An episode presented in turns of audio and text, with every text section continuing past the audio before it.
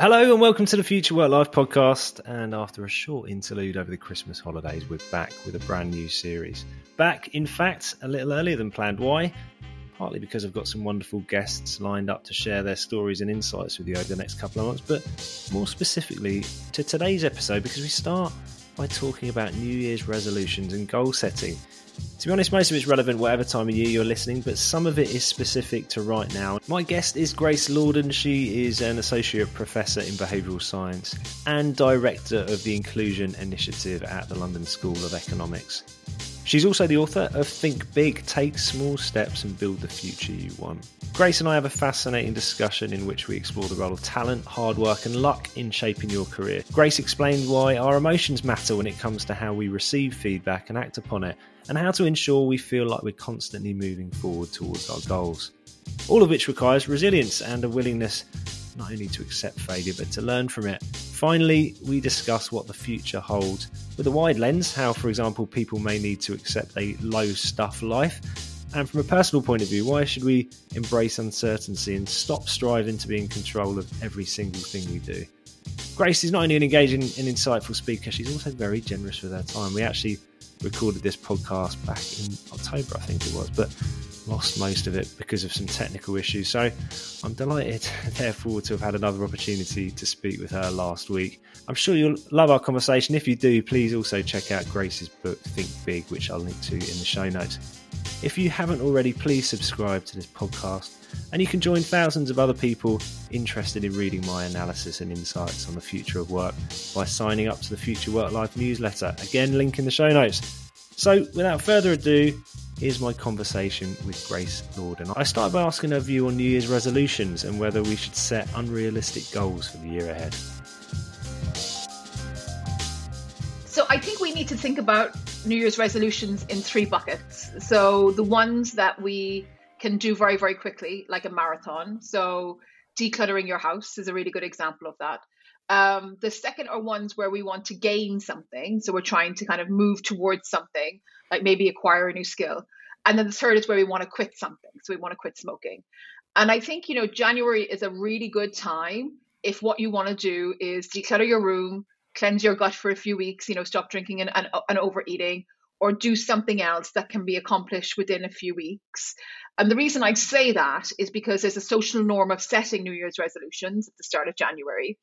But there's also a social norm of quitting New Year's resolutions. So Quitter's Day happens around the 19th of January.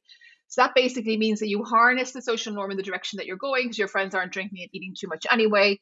You get to feel good come the 19th. But because you haven't um, committed to something where you're trying to gain a skill or, or, or, or quit smoking, even, you aren't falling off the wagon. And we're much more likely to fall off the wagon for the gaining a skill or quitting smoking resolutions simply because there's nobody there to hold us to account at that particular time of year because most of our social circle are going to be falling off the bandwagon at the same time. So for those, I think do it at any other time of the year that's either north or south of New Year's Day and Quitter's Day. Mm-hmm. Got yeah. I think by the time this podcast goes out, it will be past the 19th of January. So I hope everybody pushed through. And uh, if not, I think the message is it doesn't have to be the 1st of January that we start creating new behaviors and new habits, does it? I mean, your commitment device of telling other people would be stronger at any other time of the year. So I don't know when you, when this will go out, but if it's February, March, April, May, much better time than the first yeah. of January. And, and I have to ask you, what was your New Year's resolution? I stopped drinking pre New Year, but that was mainly because I was I, I, I was ill. My New Year's resolution is to stick to my own advice. A lot of the time, I advise people to put their mental and phys- physical well being first. Literally, the first thing to plan in your day, in your week, is how am I going to fit in time to do whatever, you know, whatever the things are that you enjoy and get value out of. For me, you know, just 10 minutes of meditation, bit of yoga, maybe do some exercise uh, and it's so easy to drop those things that my day now starts with I'm going to prioritize those and then work has to fit around it. Because I think for me personally, good things happen when I stick to those habits. So you? the test you then is uh, the test then is have you fallen off when it comes to New Year's resolutions? or when Not it yet. comes to Quitter's Day? Not yet. Not, not yet. yet. Not yet. I'm determined this year. Yeah, I'm time. determined. yeah, exactly. Our, I do. I, have been sticking to it. So my, my my first resolution was actually to declutter. So I've done a lot of that. And my second is to actually read more.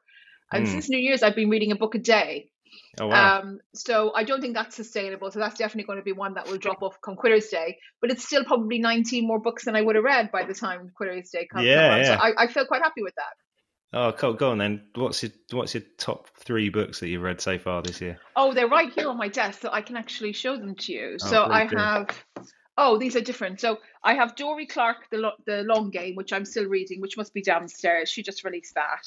Yeah. Then I have A yeah. Random Walk Down Wall Street.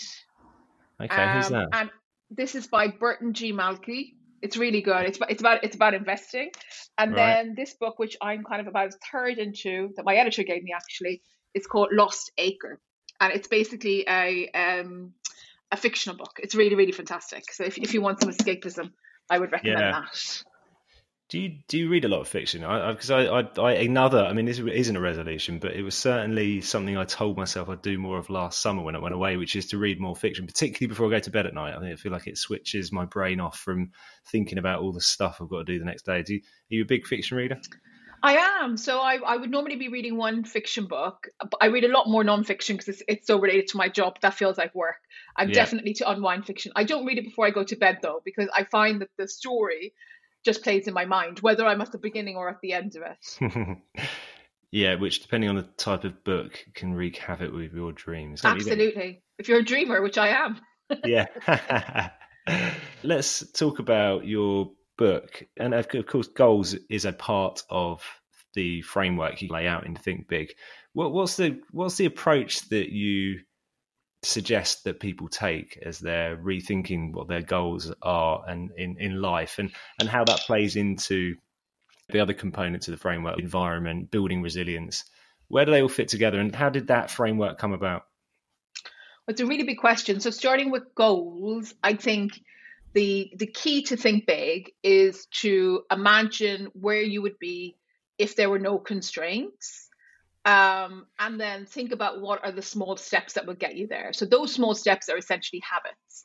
And yeah. the reason that i kind of put that forward is because taking a long run perspective makes you is more realistic for most of us. I mean to to to transition into any new career you do need to put in the hard yards in the beginning and it can feel like there's no gains and then all of a sudden you have exponential gains. So whether you talk to a youtuber about what it takes to succeed at youtube one of them they will basically say it's content content content content and then maybe three years later you get you get all the fans that you actually want. If you ask somebody who's studying law it's study study study study and then you get to go and kind of um, and do some litigation. And it really aligns with that and taking that long run perspective which isn't easy i think in a world where people are so short term and I think if you can take that long run um, long run vision, you really do um, give yourself a competitive edge. And I think what's different about Think Big is I don't encourage people to look at jobs, I don't encourage people to look at lifestyles. I ask them to think about the tasks they want to do on a day to day basis. So, what are the activities that they want to be caught up with? and then to identify a job that will allow them do those tasks and activities. Um, and the small steps then map directly to those tasks and activities. Um, and you know, there's there's many more chapters in the book, and you've asked specifically about resilience, so I'll skip forward to um, pretty mm-hmm. much the last chapter where I do talk about resilience. Um, and I really believe, you know, so I'm not someone who is is is that caught up in in the happiness movement. I think actually if you want to be happy, you should stop focusing on happiness and kind of set about finding a job that allows you work with integrity and live with integrity and then happiness essentially finds you. But the one skill that i do think that we need to pay attention to is resilience. So in you know really kind of thinking about am i drained? Um, what what fills me up? What makes me kind of feel good in a particular moment? And good here is distinct from happiness. So you know i work when i work and i find flow in my work i'm definitely feeling kind of really good i feel like i have much more energy afterwards i feel energized However, I'm definitely not happy in the middle of those activities. Um, I'm, I'm, I'm in another world, so I couldn't actually, I, I couldn't even describe a mood. You know, mm. a lot of people who exercise will tell you they're miserable while they're pounding the pavement. Actually, it is something that they need to garner grit every single day to get out and do it. But nonetheless, when they come back, they, they're energized by it. So thinking about resilience and kind of honing resilience through activities like that, and also preserving resilience. So paying attention to how you're spending your time and particularly the interactions and reactions that you're having with people who come about your way and seeing if you can change them. Can you change about how you react to particular situations in order to make sure that you're not kind of getting this emotional drain? And at the same time, maybe some of your interactions need to fall away. So maybe you're constantly exposing yourself to toxic people in your circle or at work, and you can do a bit less of that. And if yeah. we think about good New Year's resolutions, which is where we started, I think that's a really good one. You know, paying attention to your own interactions, reactions, how what's actually stressing you out in a particular day? And is there a way to kind of minimize that stress to preserve your resilience? Yeah loads to follow up on there. I'm, I'm going to start with that last point. So i think one of the challenges people have is that life is life's kind of moving along so quickly and particularly a lot of people's work lives you know their their days are packed with meetings. A lot of their work is defined by others and actually taking the time to reflect on even the things that are giving them positive energy versus you know bringing them down can be quite quite challenging. Have you thought much about how, in a, from a practical point of view, people can record that? Because I, I mean, there's some very obvious issues which arise. You know, sometimes you just have a visceral feeling against somebody, right? And that's you know, it's easy to identify that that's not not a, you know something great to have in your life. But some things can sort of gradually chip away at you, and actually you don't realize without taking a step back, or, or perhaps recording that feeling in some way. How do we actually go about doing that in the sort of realities of a busy life? I mean, I think the first thing is the, the visceral feeling that you you spoke about. I think often if it's a first impression, you know, you might be having bitten by the fundamental attribution error where a person is just in a bad position. So, for example, maybe they're acting like a jerk, um, but maybe they have good reason behind it. And, and I, I'm a real believer of giving people for one strike a break, two strikes no break, but one strike definitely a break. You, you can you can get away with it. Um, but I think kind of more fundamentally thinking about how we kind of spend our time and our emotions. If if if people haven't done this, it's actually a really useful activity to think about your week activities chunk up the time into 15 minutes, write down what you're doing in those 15 minute slots, and very basically how it makes you feel, right? So this mm. doesn't need to be um, anything that has to do with journaling. And then at the end of that week, reflecting on your week backwards and think three different categories. So, how much of my time did I spend on things that gave myself to my future? So, kind of this idea of kind of thinking big and investing in the future and making sure what you want to do in the future actually is realized. Um, how much of it actually was about the present day and my happiness in the present day and kind of utility in the present day and joy in the present day and how much of it was a waste of time so i would bucket in this you know meetings that we spend too much time on conversations that drain us um, busy work that really doesn't serve anybody, um, including our employer. And that last bucket should be called away. And you'd be surprised when you do this. Most people have a significant amount of time caught up in these kind of busy activities that aren't serving anybody, including themselves. Um, I also think it's a good idea to start stealing time away from those moments where we're happy only in the moment to kind of investing in the long run. And you kind of think about this as you know i can be happy today or i can i can invest in something that actually gives me purpose. And once you start investing in the long run, very quickly people realize that those investments will actually give them this kind of feeling of satisfaction. So it mightn't mm. be the joy you get if you go out and you have, you know, an amazing meal in a very expensive restaurant and you laugh all evening with your friend. It won't be that feeling, but there is kind of this more kind of, you know, content um, kind of emotion that actually comes over somebody knowing that they're setting themselves up um, to be secure in the future. And you know, I think the one thing that is really worth kind of reflecting on is that you know, in happiness and misery have don't have the same proportional effects on each other. So you definitely want a certain you know basis of happiness in your life, um, but paying attention to not being miserable is really really important. So if you're spending time on things that are making you miserable, you know, you mightn't be able to stop talking to that annoying cousin because you don't want to cut your family off, but you can probably talk to them a bit less. So thinking mm. about those compromises that you, so you can give yourself some time back. Yeah, just going back to that point you made around enjoyment in the moment.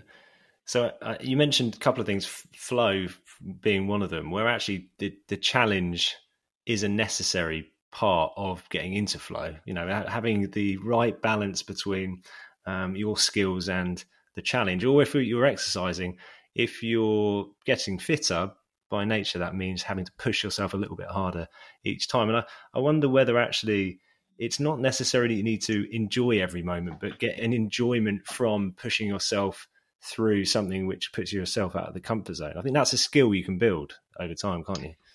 It is, and I think the having so so the whole idea of kind of thinking big and then the small steps that are mapped is really really important because if we bite off more than we can chew, which you ultimately might feel like doing if you're going for a lofty goal, the power of our own narrative, so the power of, of our own storytelling to ourselves that we quit when we bite off more than we can chew is really, really powerful and it stops people from starting. So if I today, having not exercised in an incredibly long period of time, was to go and try to, you know, run 10 miles, um, that would be a really, really bad idea for me. And actually, the best thing that I can probably do in that situation is go for a walk and walk vis- uh, vis- uh, vigorously for 30 minutes. And, and mm. the reason for that is that you're building up slowly and that's really kind of the change that I would love to see people make that they that they focus on the long game where they can think big anything is possible.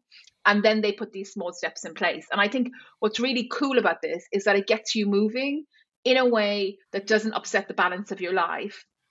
And then always the question that will come up eventually is you know if i'm if i'm thinking big and i have this goal that's so far out maybe i become blinkered and i miss opportunities. And i think part of the framework that i have really takes that into account as well. And I really make the argument that if you're not moving forward, then you're going nowhere. And you should always be looking out for other opportunities. But in the absence of having other opportunities, you should keep moving forward towards your goal. When opportunities come up, and you should actually be actively looking for them, and we can talk more about how you can make that happen later. But when more actually come up, um, you should then sit down and think: Should I go off to the left and off to the right? Um, or should I stick to my course? But that's a, that's essentially a rational decision that you make as and when opportunities come your way. Well, let's jump into the point you made there about how you actually do look for those opportunities. How can we put ourselves in a frame of mind to be constantly in search of opportunities to to help ourselves grow, whether that be in in terms of our careers or our personal lives? Yeah, so that, that's a really good question. So I think you know anybody who's listening there will be kind of essentially three things that will determine you know where they succeed in life. So first is kind of the talent the skills and ability. I mean i'm somebody who really thinks that that's not fixed at all and and you know you can, you can change it at any particular place in your life. And um but there there there is some kind of literature to kind of inform the, the dimension of what, of what that picks up. The second is effort which i'm really interested in. So that's kind of your classic productivity style um, literature in some ways. How could i get myself to put in more effort and what does good effort mean as opposed to as opposed to poor effort? And the last then is luck. And i think it's really worth focusing on luck. So i've heard people say well you, you can't make your own luck which isn't true at all. Um, most people who think they got lucky will be unless you win the lottery um, and, and it truly is random will be able to trace back how they got lucky to a particular moment where they met somebody else who connected them with someone else or they were on somebody else's radar. So the biggest way to expand your own opportunities then is to have a really good network where people where you're on people's radar essentially.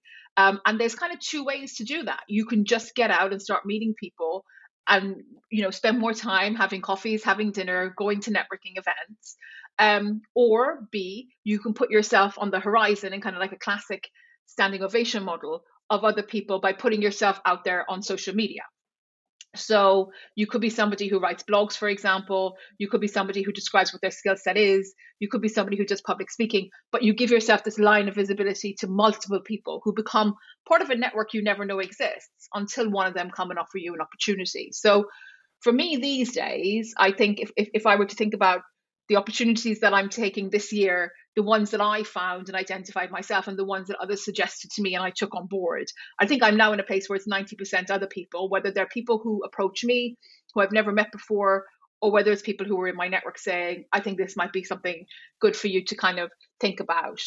But I absolutely would encourage anybody who wants to succeed in life, regardless of what they want to do, to expand their networks either through a bigger presence on, on, on, on online and on social media or through getting out and meeting people in the right circles. Yeah. I'm really interested whether you always felt like that, or perhaps a better put, whether you're a natural networker or if it's a skill you had to build over time. I'm a terrible networker. I really, I, I won't say I don't enjoy. I do. I enjoy one to one. So, you know, going kind of for coffee or for dinner with somebody I, I enjoy or in a very small group the big networking events where you have to go and you shake people's hands. I'm, I'm you know i'm an introvert in the sense of susan cain would describe it in that when i do those events um, I, I, I feel very drained afterwards. And that's why you know for me and maybe for many of your listeners it needs to be that you you carve out time to say I'm going to I'm going to network. And you know, you spoke in the beginning about you prioritizing your mental and physical health.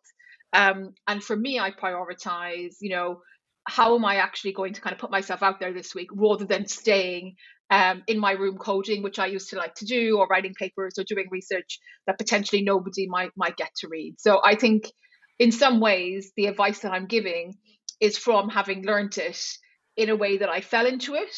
Um, but also that I now recognize that paying attention to that gives exponential gains you know? So uh, it's gone from my work being something that i might write that very few people would read to now lots of people are reading it lots of people are engaging with it and lots of people are, are reaching out to me.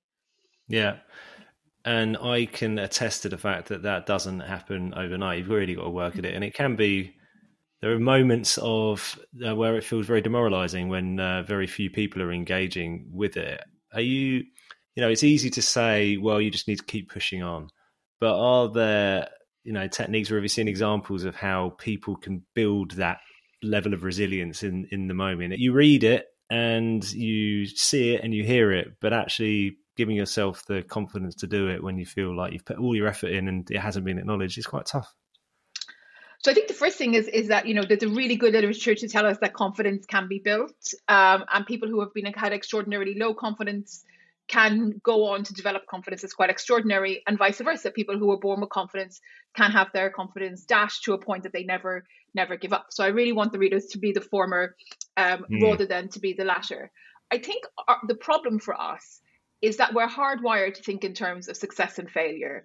And this could be evolutionary. So if I failed, when I was a cave person, I was probably dead, right? So, or I, I, was in the process of being eaten. So maybe I'm slightly alive, but my leg is my leg has been eaten off. But bad things happen to me, and I think now that it's changed actually. So, in order to be successful and in order to thrive, you do need to fail, and there's something just in us as human beings where, as soon as we get a rejection, as soon as somebody tells us no, um, we really, really shun away from that, and I think if we were able to relabel for ourselves success and failure through I'm going through a process and I'm going to learn an incredible amount, and whether I get the job, get the gig or not is down to luck versus my effort.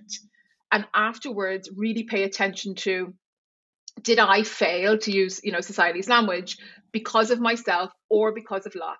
Or was it down to something that I, you know, that, that, that some kind of was it down to something that I can change, or was it down to something that's up to the universe?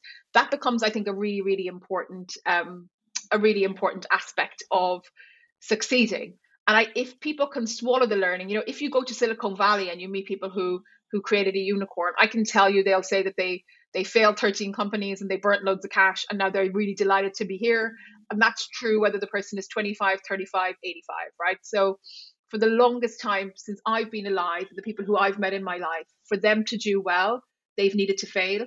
I just think, unfortunately, our society is moving, or maybe fortunately, but our society is moving even more in the direction of put yourself out there or you're not going to get ahead. So some of it comes down to confidence and your ability to putting your your um, your hat in the ring rather than your skills, talent, and ability.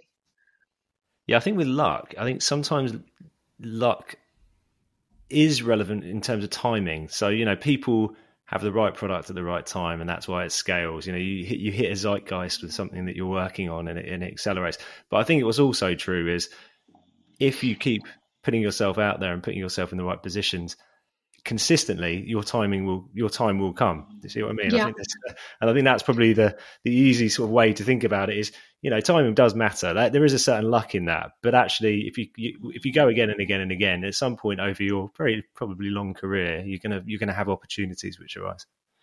And I think it's well getting rid of arrogance. So you know, at the moment, I'm um I'm thinking of setting up a business actually, and there's parts of that that I know nothing about. And when I have mm. conversations with people who um, know much more than me. I just say, look, I really know nothing about. So can you really treat me like I'm, I'm at zero? And even when they talk you know some of it will be familiar to me but hearing that again in a different language from a different person is really beneficial to me and and again if i was to go and find that knowledge online or read about it you don't get to question the online source hmm. so i think if you're i think if, if if you find yourself in a cycle where you're getting told no and not or you or you're failing a lot taking a pause asking three or something people in your network for advice who are different but who have expertise in why you might be failing and taking that on board becomes really important because often it might be that you don't know the rules of the game that you're in particularly if you're a newbie um, and the fastest way to catch up on that is to is to speak to people who are already doing well in the game and yeah. i can honestly tell you if you get time with somebody who's doing well, the majority of them are very happy to kind of give away. You know, mo- most people don't hoard information. Yeah. Um, but they're not looking for you to tell you the information either. So that job is up to you.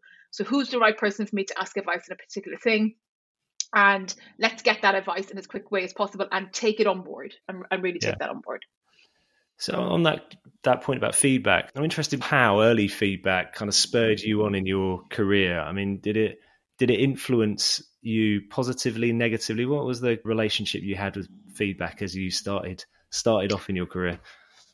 So I think over my life I've changed a lot, and the one thing that I haven't changed is on feedback. So I think I've always been somebody who really wanted critical feedback, and I I, I groan when people give me compliments and stuff. I really find mm-hmm. it hard to, so it just doesn't sit with me, and I thrive it when people actually point out what I'm doing wrong because that allows me to think are they right or are they wrong? And if they're right now i'm going to fix it. But i always i always always always pause when people actually give me feedback.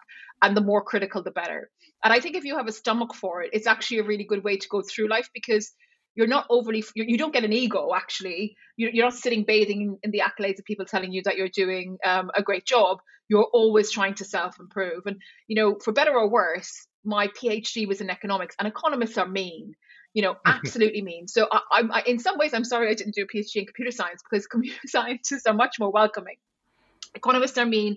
They're known for being mean. They run seminars where they're extraordinarily critical. I mean, I remember doing one seminar at the LSE and my blood was on the floor. I was very young from like these these senior senior professors just like hammering me. But you know, that paper went on to get published in a really, really great journal. And I kind of came out of that not re and people asked me if I was okay after it. And I, I came out of it not really that bothered because I kind of think if they took the time to sit there, even if they're not delivering the feedback in a neutral tone and it feels a bit aggressive, this is mm. feedback that I should be paying that I should be paying attention to. Yeah, and if, the, if there's one thing that's true of when you're starting a business, you've got to develop a really thick skin because you know rejection it comes with the territory. Certainly, if you're you know trying to sell your ideas, sell your product to, to people, you know that that is exactly what you're looking for. Customer interviews, customer feedback are often what define the scope of a product and make it a success. So, yep. I mean, it's certainly uh, certainly a, a, skill and a muscle to build. I, I'm interested from the point of view of experimentation, how you approach things. In that case, you get really brutal feedback. Um, you know, take it on board positively. How do you then experiment? I mean, it, is experimentation important to the way that we design our careers, for example, testing out new new avenues? I mean, it's a great question. So I think only it's only recently that I'm testing out new avenues in my own career. So in some ways, I'm in an experimental mode as you actually asked me that question. Yeah. But I think the answer is really yes. So I think in some, you know, the, the traditional career really is gone. And, and you know, I'm in a traditional career, but the tasks within it have really kind of changed over time. And I think it's useful for people who might actually be in a job to t- kind of take a, a step back and say, are there other things that I could do outside my my role that would make me feel, you know, happy, give me contentment, and diversify my income streams.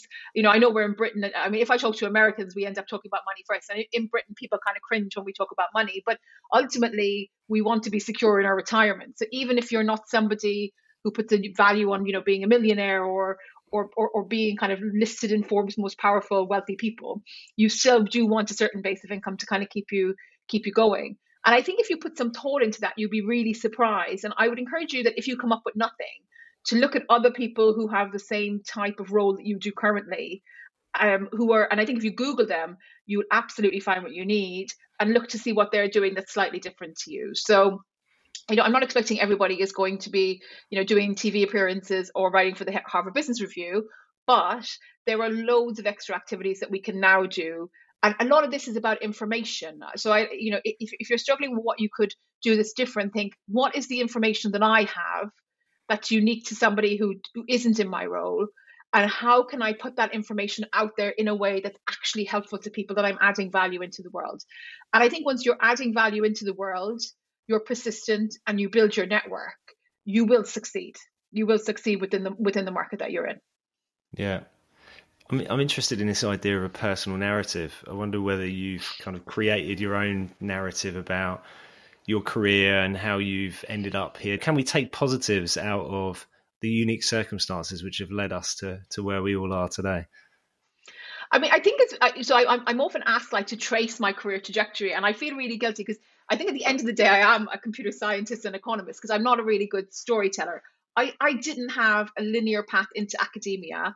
Um, and it also it doesn't have kind of a fairy tale story that I could stand in a TED talk and regale people with it.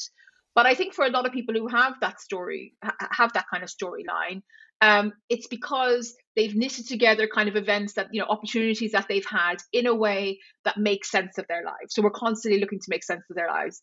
And I guess what I try to do in Think Big is ask people to kind of take control of that. And rather than looking backwards and trying to knit together these unrelated um, incidences into a storyline about how I ended up in a particular place, rather think about what could I actually be doing differently and take control of that. So ultimately, your story will always come from the luck or, you know, kind of networks, things that you're not expecting, the uncertain points in your life. But I'd love if our personal narratives could actually tell more the story of what did I take control of, what was firmly within my grasp, um, and what was down to me that I actually achieved. That that kind of that that, that kind of self um, yeah is is really really important to internalize because you, you you've spoken a lot I know about you know the length of our careers and needing to work for an incredibly long time. And if we're if we if we're not self-aware enough to know what I can control to make things more secure for myself both in terms of position that I actually get to work X amount of hours a week and also in the amount of money that I actually get I don't think we're doing the best for ourselves we are currently in the middle of a pandemic. We're working in a very different way. And there's sort of an idea that work's going to be decoupled from employment in some way. And we're all going to go it alone and uh, plow lots of different furrows, perhaps work for different employers. If that's the case, what challenges that presents to us all as individuals and, and, and whether whether there's specific advice or specific specific preparation we should be making for that kind of world. Big question again, sorry. It's a big question. I, have been talking a lot actually about the future of work and more from the companies and from economies perspective. And I think, you know, it's useful to kind of reflect. So around the world, in Britain, people are calling something, you know, the great resignation, and they're saying that people are resigning from their jobs and they're doing that because of mental health reasons and also for wanting more, more work life balance. In China, there's something that's called um, the lie down movement and that's kind of prompted by them having this 996 week where they're working from 9 a.m. to 9 p.m. in professional jobs Monday to Saturday. So that, that's where the six the six comes from. And we see these trends in Germany, Japan, and the US.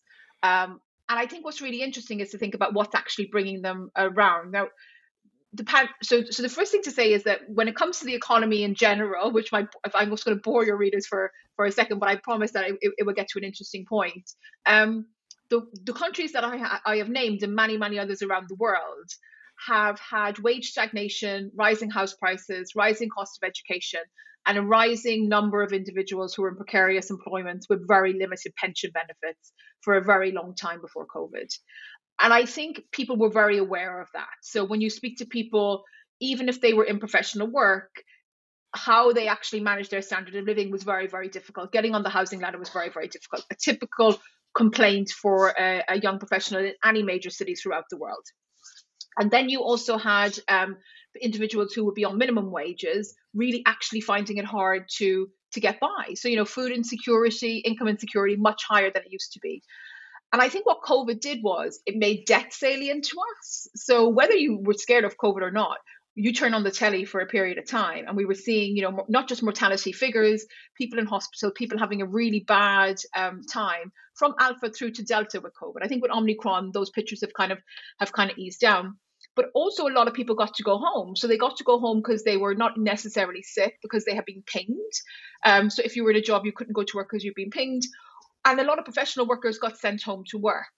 And i think that's ultimately changed our preferences for we want more work life balance. We want to work less hours and we want more time um, ultimately with our family and with our friends.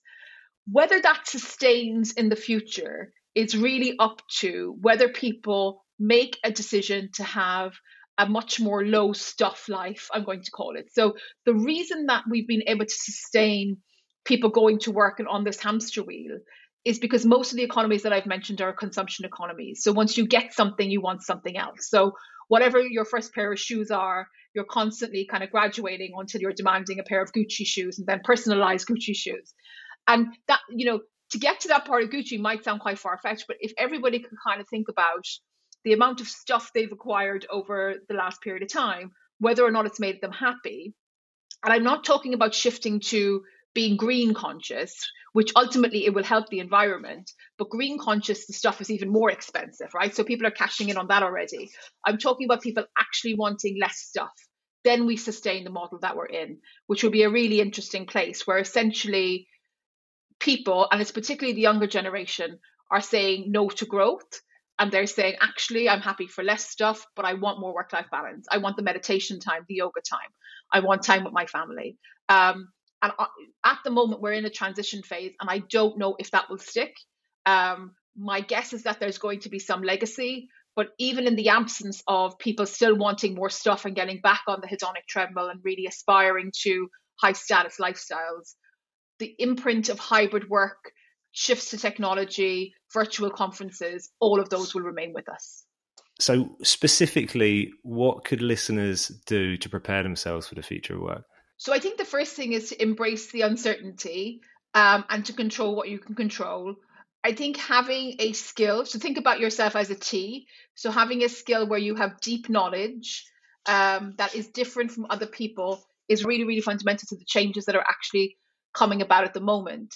But I think what's even more are what people are calling soft skills, which is actually incorrect. So it's not just about being good with people, but I think being somebody who can actually talk across different disciplines, people with different knowledge, sit in the room where you're not the smartest person in the room, but be the person to bring them together. That's ultimately going to be something that the labour market wants. And it also allows you to develop exciting content online, which I hope many of your listeners will do. Well, that's great advice to finish. Grace, thank you very much. Um, really appreciate your time this morning. It's been awesome, Ollie. Thank you for having me on the show. And that was my conversation with Grace Lordan. There's loads in there to mull over, so I'll be doing that over the next few days. And we'll no doubt share some thoughts on the themes we discussed in the newsletter over the coming weeks. Next week, I've got another top quality guest, so make sure you tune in again. Until then, have a great week.